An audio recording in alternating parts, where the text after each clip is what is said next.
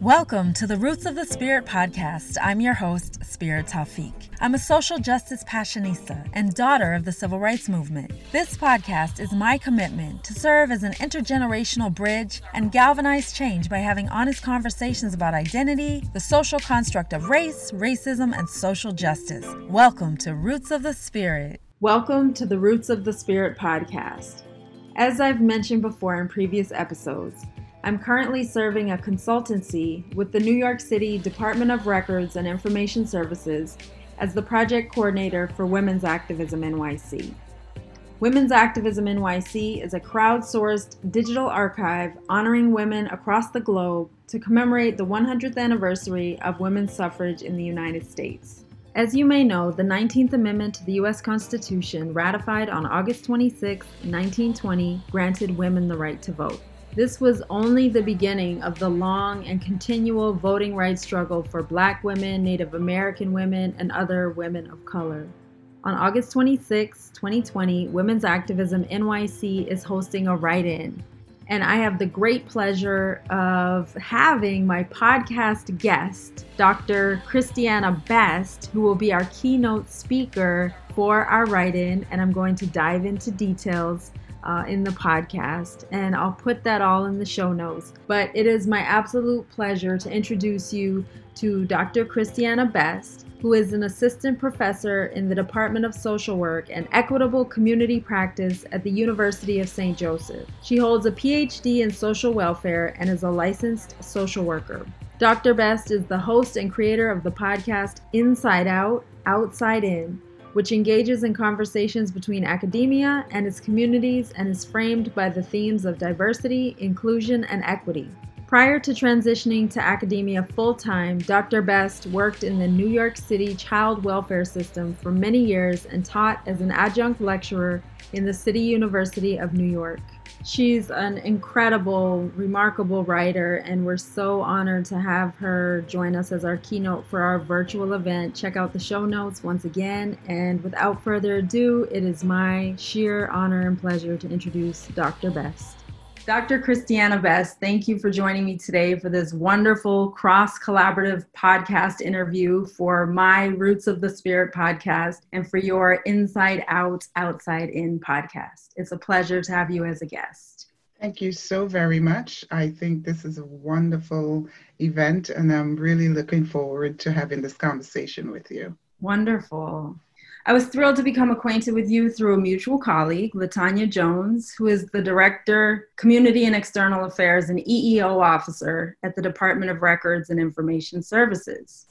The nature of our conversation is centered around women's activism, in particular, because I am currently the project coordinator for Women's Activism NYC, which is a project spearheaded by the Department of Records and Information Services to celebrate the women's suffrage centennial. This Wednesday, August 26th, is Women's Equality Day marking the 100th anniversary of the ratification of the 19th Amendment, which granted women the right to vote in the United States. However, it would be decades before Indigenous, Black, and other women of color could exercise this basic right. And the voting rights struggle continues to this very day. So I find this anniversary a golden opportunity to pause and reflect on the legacy, to shine a light on the past and present struggles, and also expand the prevailing narrative around women's suffrage to include a more diverse range of voices and stories. In that vein, through the Women's Activism NYC project, we're hosting a virtual write in on Women's Equality Day to gather in community, to be inspired and write stories about women who have made a difference in our lives and communities, women whose stories we don't know, women whose stories have been marginalized and are not included in the mainstream historical record. This is an opportunity to reshape the narrative and infuse the archive with such a beautiful, strong tapestry of stories of the women that represent our globe.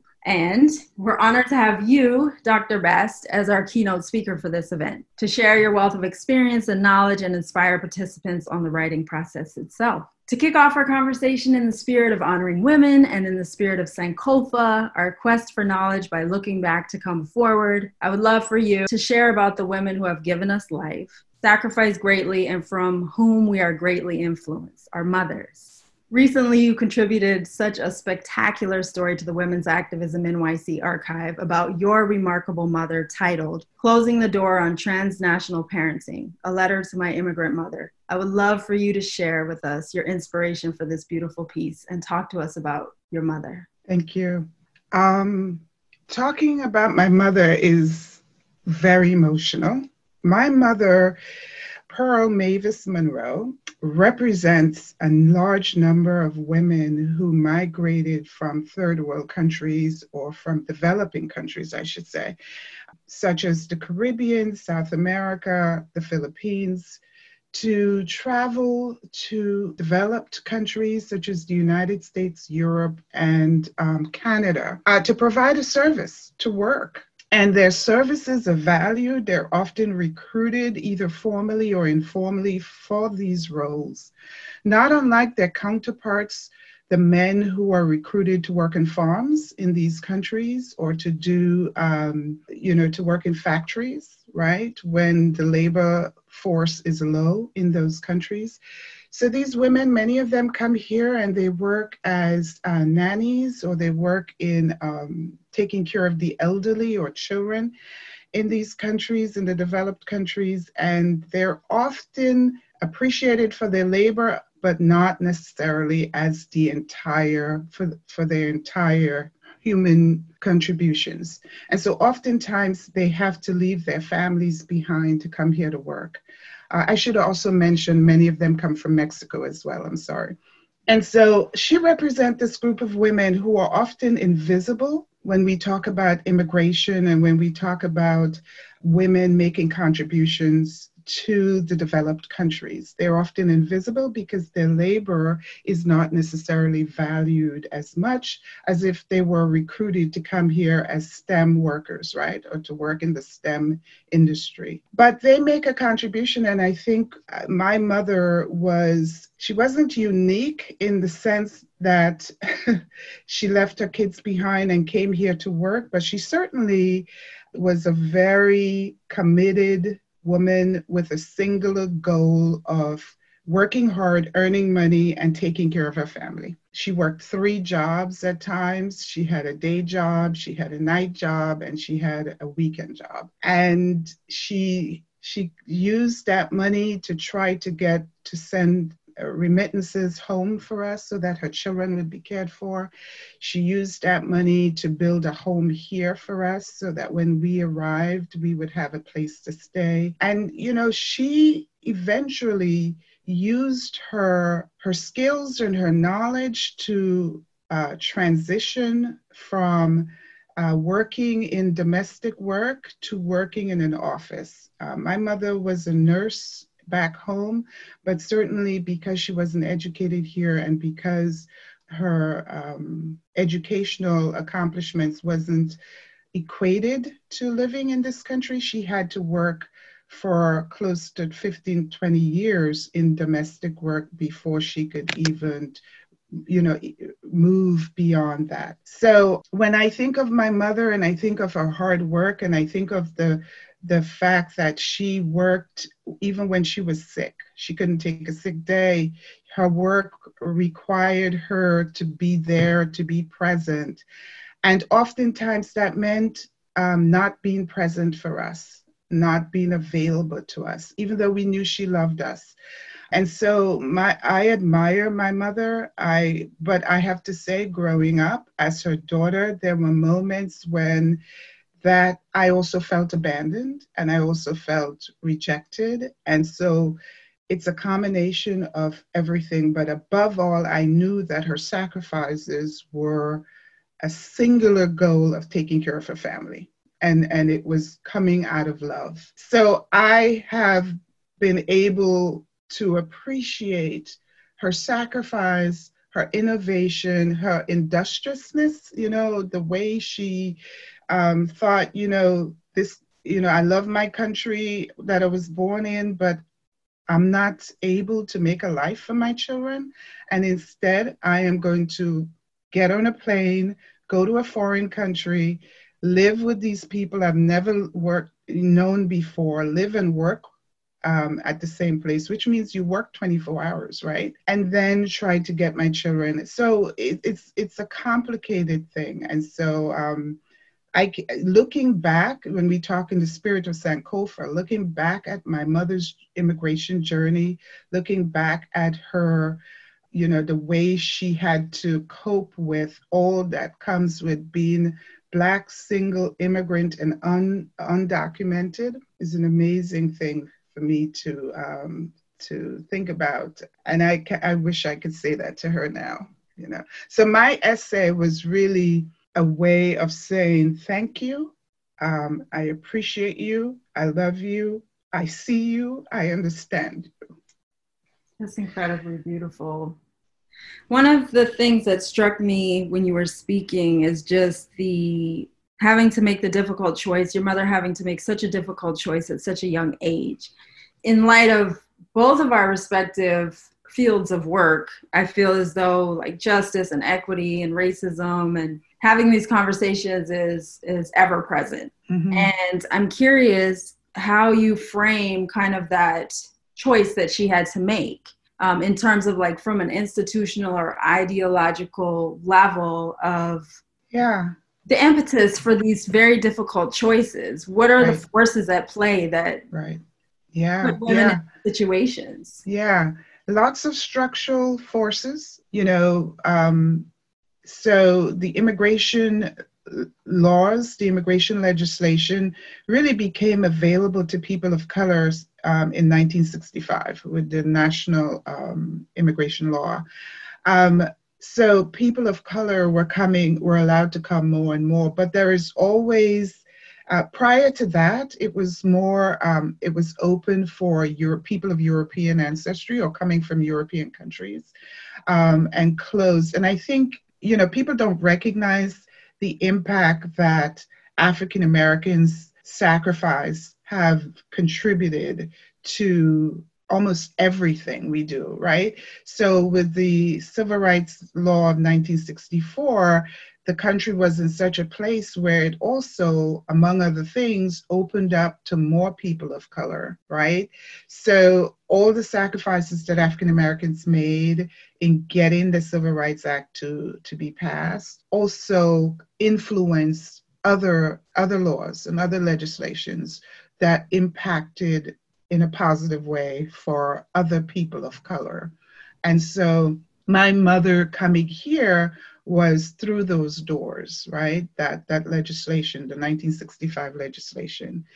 But even with that, being able to come and work, getting your status change from undocumented to documented is a very long, laborious journey. And the invisibility is incredible, but also wanting to remain invisible and be in the shadows is just as important for the immigrant.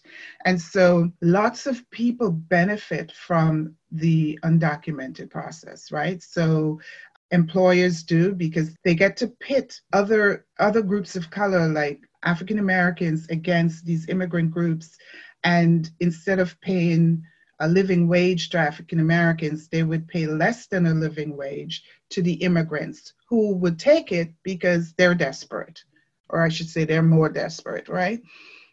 And so, there again is another structural issue.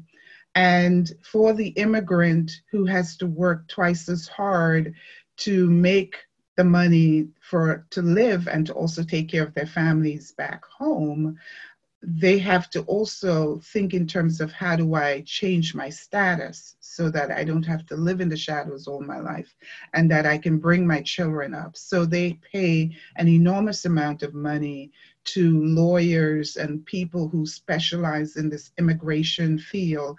And back then, many of them were unscrupulous and they took these desperate people's money and didn't deliver the green card.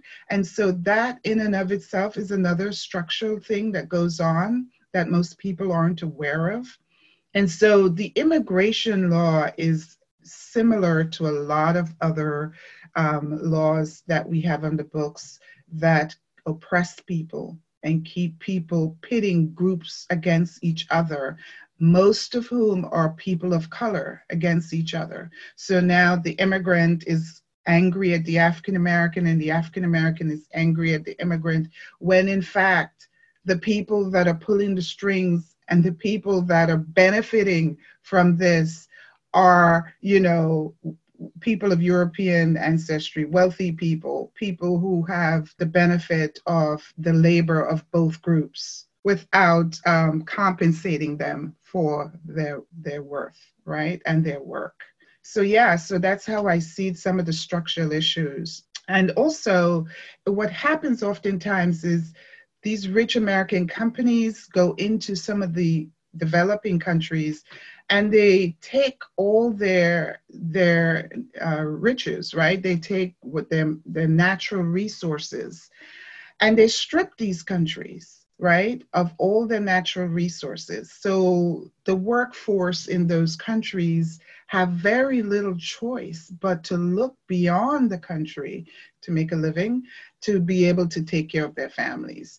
So it's it's crazy how this happens you know. So whether it's the british going into the english speaking caribbean or the spaniards going into the spanish speaking caribbean or south america or the americans you know you you we have to see how the structure is set up and how we're just players you know? And so um, when we survive and when we thrive it's an amazing thing and we need to celebrate that. And so that's why i am celebrating my mother's accomplishments you know? Wow that's why i was so excited for this conversation because i i love to be able to look at kind of the roadmap that brings us to this moment because without it then we're completely ignorant of what's happening right now. Right. Why we see such intense racism in this moment. We shouldn't be surprised if we know our true history. Exactly. And i really appreciate you creating that context and building that foundation of understanding because i think that the narrative is incomplete um, when it comes to immigration to this country it's totally incomplete why people leave the struggles the right. structural barriers in place the challenges right. people being enticed to come here not supported and the list goes on yeah and there are some parallels to the great migration of African Americans moving from the South to the North. I mean, clearly they were escaping Jim Crow laws and all that goes with that, but also they were looking for opportunities to be able to work, make a living, and take care of their families, right?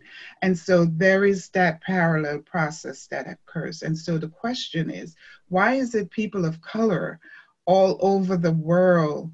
Are put in that situation. And that's primarily because there is that narrative out there that we are inferior in some way, shape, or form. So whether we come from another country or we are from here, we are seen as inferior, right? I think both you and I are indulging into Isabel Wilkerson's book Caste. Mm-hmm. I'm not too deep in, but I am I can't put it down.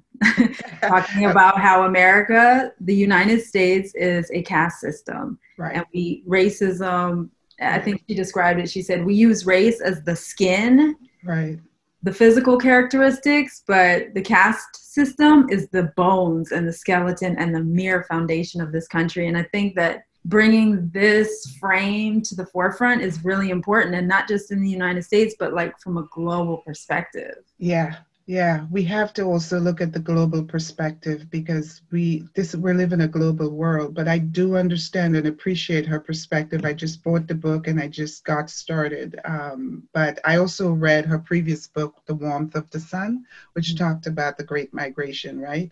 So yeah, yeah, absolutely. I really look forward to learning your journey to this moment in the work that you do. But before we get started, I would like to hear from you. How do you define activism? Oh. So I define activism in many ways, one of which is sometimes just resistance. and I see resistance as being multi leveled, right? I think we need activists to be in the street, to be demonstrating and raising awareness in that way. I think we also need activists to be in the household, taking care of our children, taking care of our families, working. We need it all, right? For me, um, my activism has been in teaching or training. Um, and I started out just kind of learning about the history of this country and trying to understand through the child welfare system where I worked for many years in New York City why is it that black children are overrepresented in the child welfare system? And then when i looked at it from a national level i saw that native american and black children wherever they show up they're overrepresented. And i knew when i went into the system to work nobody really talked about that.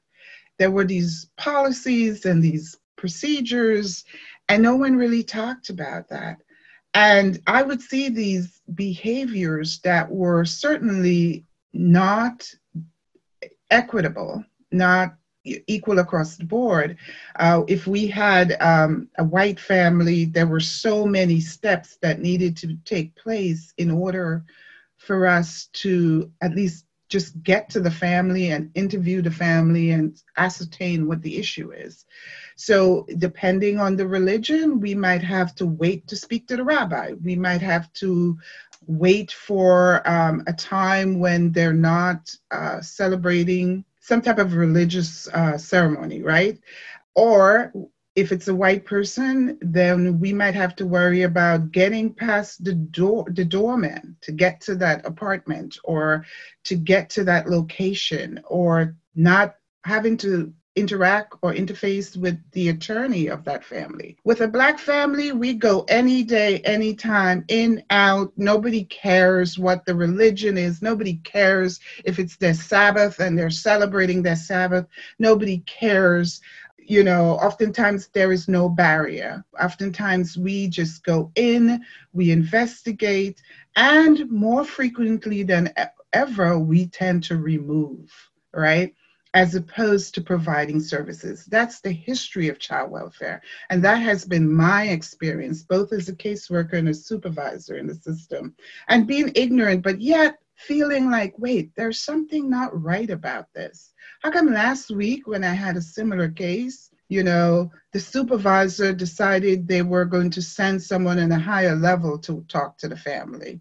Oh, how come we are taking three and four different steps before we go into this household? And we don't do that for Black families. So I've always felt like this isn't right. There was something not right, but couldn't put my my hands on what it is. Didn't have the language didn't have the framework didn't have the understanding until i started doing some research and i was in i was working in policy and training and I met um, I met a professor whose name I can't remember right now, but I, when I met him and I he wrote a GOA report, I think it was in 2006 or 7, where he looked at race and racism in the child welfare system.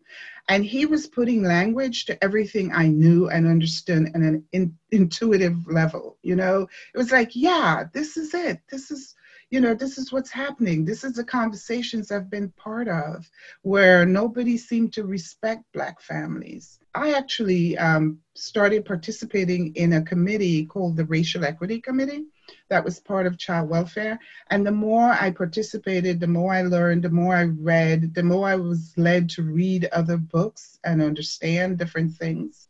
And so I developed my knowledge through that lens and then I started teaching social work school as an adjunct, and that required me to also expand my knowledge in the area of um, race and racism and structural racism in particular.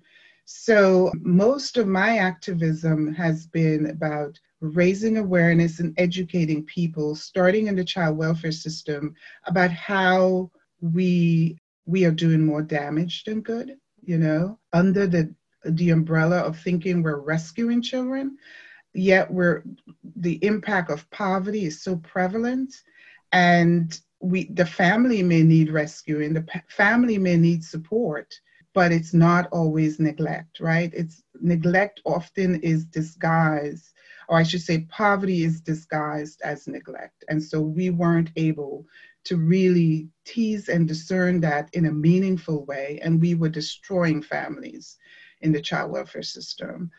At least that was my experience, both as a caseworker and as a supervisor. And when I became a parent, I realized I couldn't do that job anymore.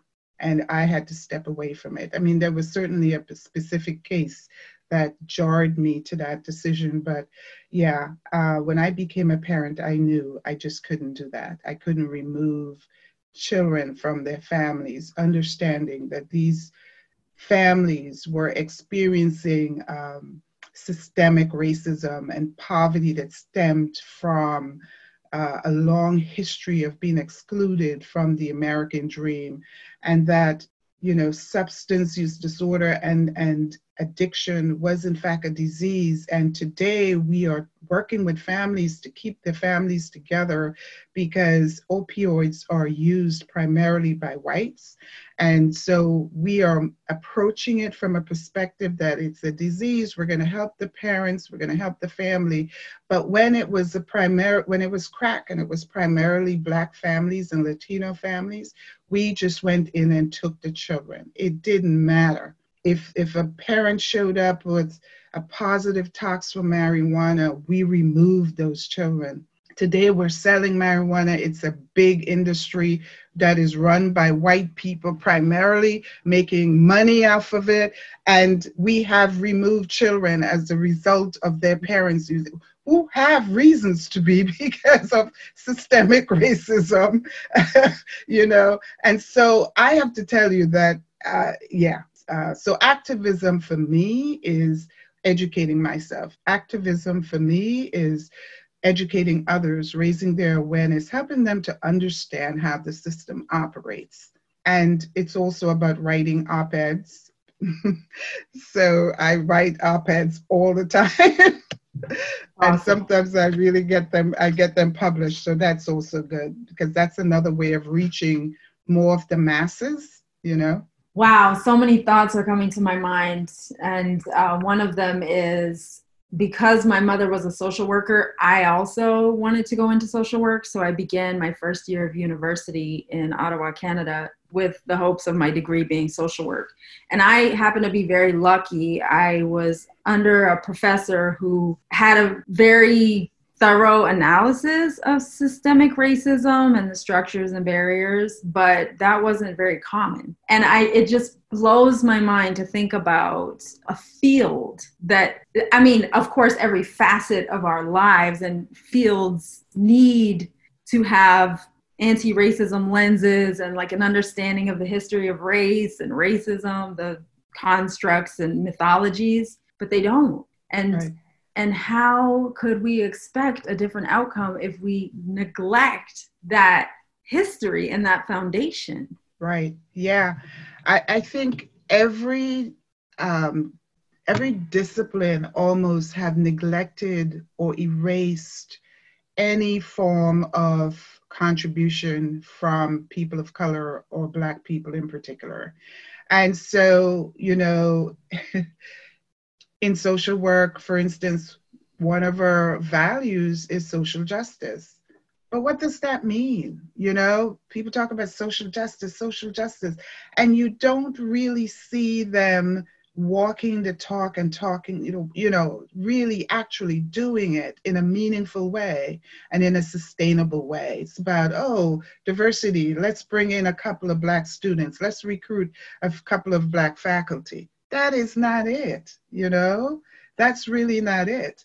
Um, because oftentimes when you're a Black faculty on campus, you're one of few. You recognize the structure. You you know that if you want to make it, you you cannot rock the boat. So you navigate that space very carefully. Not unlike other organizations where you have to navigate white spaces as Black employees, right? And so it is very difficult for Black faculty or Black administrators to really to be able to bring in um, the issue of anti-Black racism or anti-racism issues in a meaningful way. We really have to find a way of navigating the space so that we can try to help a white person see the need to do it and they can then either act on it because they're in a position to do so, or they can influence the person who's in a position to do so. So, what comes up for me when I hear you speak about that is your podcast, Inside Out, Outside In, which engages in conversations between academia and its communities and is framed by the themes of diversity, inclusion, and equity. Right, absolutely. So I was certainly motivated to do the podcast and to bring in um, the voices of people of color and center it, amplify it in the academia. Black voices and people of color's voices isn't amplified or centered in predominantly white institutions, right? And so my goal was to do that. And so the podcast is not part of the university that I work for, it's my podcast, but it is given that I work in academia and I have been working there for over, well, I've, I've worked in several universities in New York City and in Connecticut um, for over 15 years. So I have a sense of it and how it, it, it operates. And so my goal was to center it. But I want to say that, you know, as part of my journey in not only educating myself about race and racism, but part of my journey, my personal journey, I was really jarred by Trayvon Martin's execution. And it also happened again on a deeper level for both um, Ahmaud Arbery and George Floyd. And I think they coordinate with a couple of things. Um, my son was close to Trayvon's Martin's age, so that was significant for me. And certainly Ahmaud Arbery's um, age mo- most recently and both Trayvon's and Ahmaud's uh, executions occurred, or at least when I learned about it, it was around Mother's Day, right? So I went, you know, it happened, and I went into this uh, funk, this dark depression, this very dark place, understanding how how insidious racism is, and how what's the word I'm looking for? How delicate or fragile our lives are, you know, because you can go jogging and not come back. You can go and get some candy in the store and not come back. And that I think was such such a painful thing to understand. There are so many things that can harm us as people in general, but to know that there are white people out there who feel that they need to monitor Black bodies and monitor it in such a way where they can kill us and know that they're going to get away with it. That part is so painful. I mean, I am enraged by it, but it's also very painful. And so, in order to engage you know as an as an adult and as a professional i have to be you know i have to engage in respectable politics. I have to get up and go to work and do my job and do it well right? But what happens to the pain? What happens to the anger? What happens to the rage? What happens to the fear and the anxiety right? You you internalize it for the most part. And so in both cases i found myself being extremely depressed. And it wasn't until I was able to make the connection between what happened and that that can happen to my son or it can happen to, and, and understanding not you know having empathy for the mothers and fathers who lost their child because they just went to the store they just went for a jog or they were in the park they were bird watching whatever it is it really intensifies my pain. It does. So that pain motivated me to find an outlet such as Inside Out to be able to channel the pain, channel the trauma, channel the the fear and also the resilience right because we still get up and we keep moving and we um, we're able to partake in life and recognize and appreciate what's around us so all of that has motivated me to channel to channel it to the podcast. But most of all, I wanted to say that while there are institutions out there that are doing a lot of good things, racism still exists. It exists in your policies, it exists in your colored blind policies and colored blind procedures and colored blind activities and events, right? And that in February, when we have one activity that recognizes Black people, like that's not enough, you know? And as a result, we need to hear Black voices. We need to understand how these colored blind policies are impacting students who pay for their tuition to come here and learn something is being impacted. And I think that podcast in particular really launched it and really um, was able to communicate that. Your experience is incredibly vast. And I'm sure over the course of your career, you've seen, experienced, and written your share of policy. I think Ibram X. Kendi brought to the forefront like let's focus on racist and anti-racist policies. And i'm just curious your thoughts around um, the policies you've seen what's missing. Like you mentioned colorblind just not acknowledging our interconnected history of deeply embedded racism what are your thoughts around various agencies, disciplines, universities, colleges? I would love for you to impart some wisdom on, based on your experience with um, anti racism work and policy. Like, what are we missing? Because of George Floyd's uh, death, we are at a critical place now. And one of the things that I often see is the reactiveness that occurs shortly thereafter, after an incident but not the long term sustainability of that. And so, one of the things we're missing is having the voices of the people that are most impacted at the table where policies are being made. It has always happened. and so, it always starts from the top down. A lot more has to happen from the bottom up. The voices of people who are impacted most have to be at the table and in those policies. And also, when I talk about colorblind policies, individuals, many individuals operate in a colorblind world.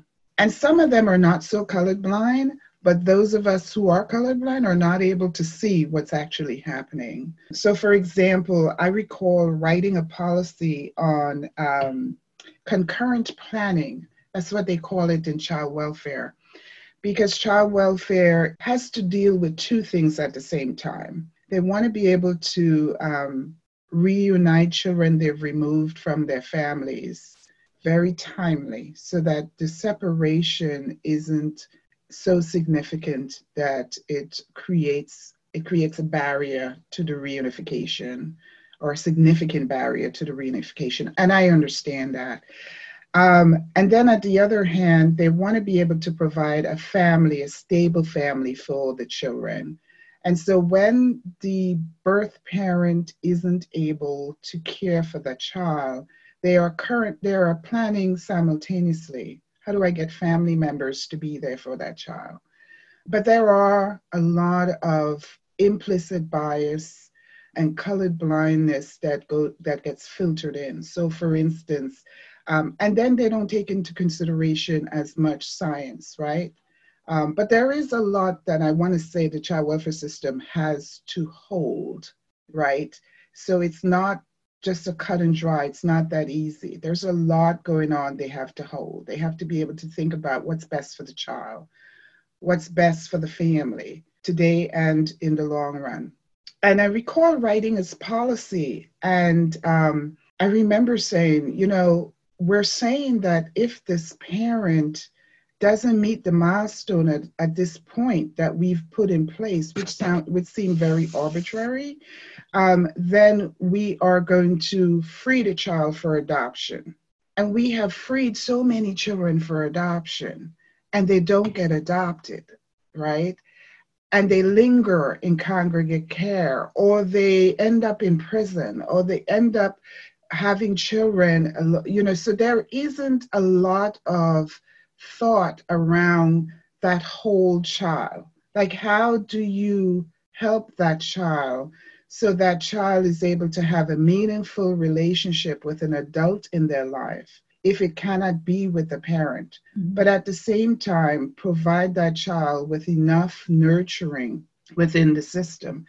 And I have to say that I see when it's white families, like today with back then it was mostly crack, but when it, today it's white families and the op, in the opioid addiction arena, we have policies that are gentler. We have policies that are more humane than when it's Black and Latino families involved. And so I want to say that there's a lot going on in the child welfare system that they're struggling with. But I do see that when there's a racial difference, they are more humane with white families and issues that impact the middle class or issues that impact white families um, as defined as middle class. And so I still think there's a lot to do around helping these people, whatever system they work in, whether it's immigration, child welfare, those are the two I'm most familiar with, to get to a place where they can see Black and Brown people as human beings. And I think that's missing. I don't care what they say, it's missing. Because when it comes to white families, they have no problem seeing them, seeing, seeing them as human beings and creating and developing policies that would foster their hum, humanness, right?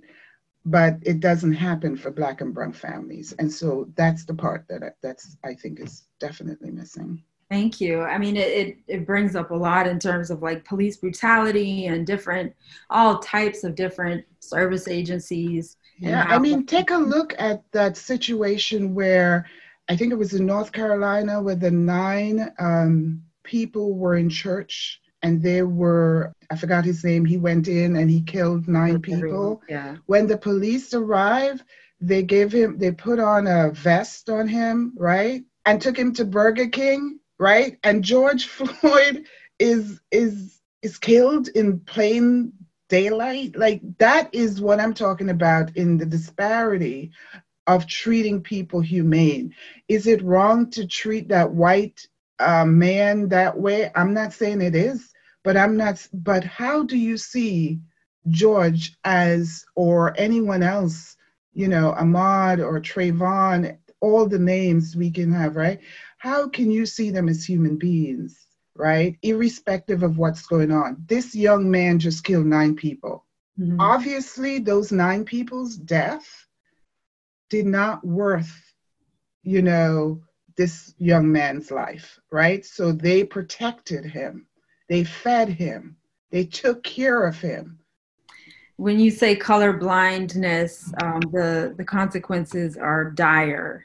I can't think of who has said it or who said it most recently, but if you can't see my race and you can't acknowledge that racism exists, you can't acknowledge that this experience is real. And so I think that in everything you're saying, I, I'm just thinking about the 400 years to create a system that dehumanizes Black people, Native American people, other people of color, and thus the treatment they receive, and thus the kind of I don't even I'm trying to think of the word to describe it, but it, it's almost like a natural reaction right. to uh, behave in this way, to treat people a certain way. It is it's like ingrained in your psyche. Yes. So it's like if we don't look at that, then how are we ever going to try to put a stop to the, the way that systems are acting and continuing to perpetuate and permeate different agencies and services in our society. So I, am a huge proponent of like knowing our history, knowing how we got to this point so we can understand like how are we going to try to reverse this or at least stop it and right. fix it? And accepting it, right? So um, when we talk about Sankofa and looking back, we know for a fact that you know when um, when Europeans first came here and they started um, they, their first labor force when they couldn't get the Native American people to do what they wanted them to do was to bring in indentured servants from Europe, right? And then they replaced them with free labor of, from of Africans. And what did they do with that indentured labor force? They made them the enslaved, right? So the slave patrols came out of it. And so the police station has this residual um, history from slave patrol. And so, and, and the understanding that you have to police and monitor Black bodies, and you have a right to decide whether we're going to move from one place to the other. So all that, mon- you know, and so the dehumanization began there. And I don't think we've ever dealt with that issue in a meaningful way.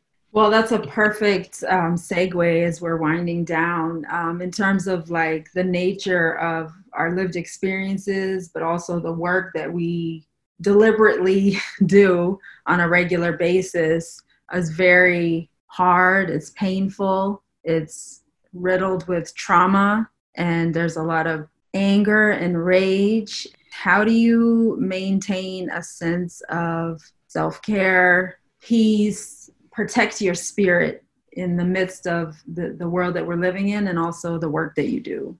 Oh, that's an excellent question and a tough one to respond to. so I think I have a couple of communities that support me well in terms of friends who, who are doing this work. Um, I have a book club where that, you know, we read all the all these books that you've mentioned and have dialogue around it, which is helpful. Uh, very helpful in processing our trauma and pain, right? Um, I also started a group with a colleague of mine called Sankofa Moms. And that also came out of the killing of Black bodies most recently. So it's all about, uh, it, it comprises of Black women with Black children. And there we also process a lot of this, a lot of the pain. So having those two groups have been really instrumental in my life. And then also just being around my son and you know my mom and you know just being available and loving them and just having people in my life that i know love me and care for me. You know of course it always it, it's helpful to be able to go to a spa but you can't do that right now. So i rely deeply on that. And most of all i try to get rest and to me, that's a form of resistance as well. When you unplug and you just rest, right? Um, so those are some of the things that I can think of right now that sustains me and uh, support me in this work. How about you? That's wonderful.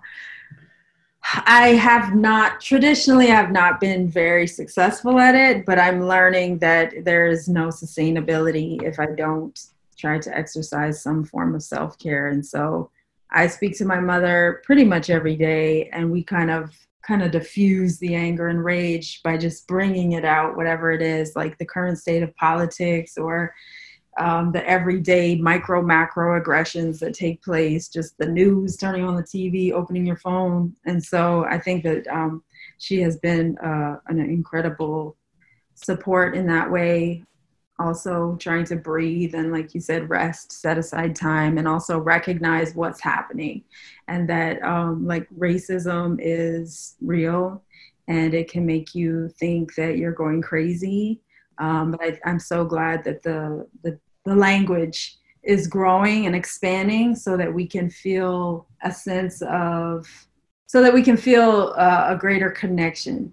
And then a greater kind of um, solidarity and validation to our experiences. And i think that that's the power of like this conversation right here. And yeah. i appreciate you so very much for being on the roots of the spirit podcast for having me on your podcast. And there's one signature question that i have on my podcast.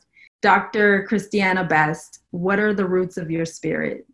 Oh that's so important. Um the roots of my spirit is uh remembering my history, it's remembering my culture, my country, those safe places um, in Grenada that nurtured me as a child when I was without my parents. Both were in, in one was in Europe, the other one was in the United States. So that's the root, always going back to those safe spaces and feeling the nurturance of it.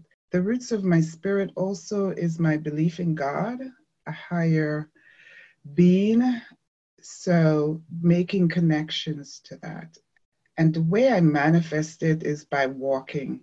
And, you know, I've been walking a lot. And so when I walk, I try to make those connections.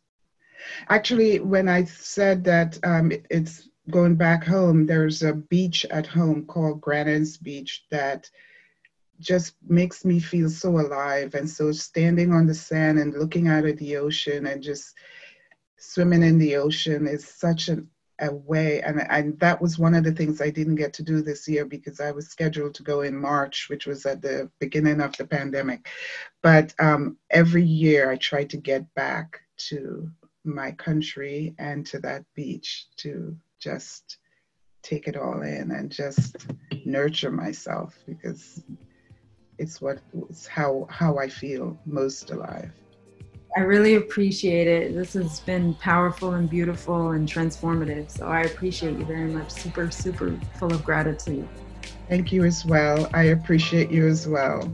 As a reminder, you are cordially welcome to join Women's Activism NYC on Women's Equality Day, August 26th from 1 to 4 p.m. for our write in. I will put the details in the show notes, but you will have the golden opportunity to hear from Dr. Best as she is our keynote speaker. You are also invited to contribute stories of everyday, amazing, remarkable women who have made a difference in your lives or communities by logging on to www.womensactivism.nyc. When you write a story about a woman and contribute it to the archive, you are literally writing them into history because the stories collected will then be preserved in the municipal archives in perpetuity. So just think about it. Future generations can come to the archives and actually pull up a story written by you, literally expanding the narrative to grow and expand and diversify the beautiful tapestry of women's stories and voices that we are capturing. All in an effort to collect 20,000 stories by the close of 2020.